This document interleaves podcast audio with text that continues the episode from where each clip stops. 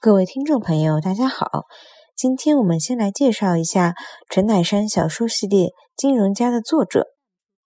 陈乃山，著名作家，中国作协会员，上海文史研究馆馆员，上海市政协第六、七届委员，祖籍浙江桐乡，生于上海，逝于上海。一九七九年在上海文学发表处女作《妈妈教唱的歌》。开始从事专业文学创作，主要代表作小说《狼屋》《琼街》《女儿经》《金融家》等均被改编成电影或电视剧，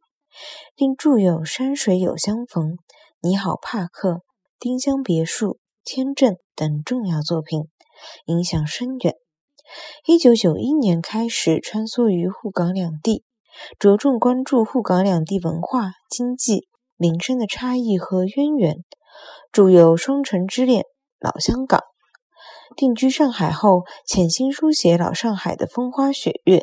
刻画上海世态人情和弄堂生活，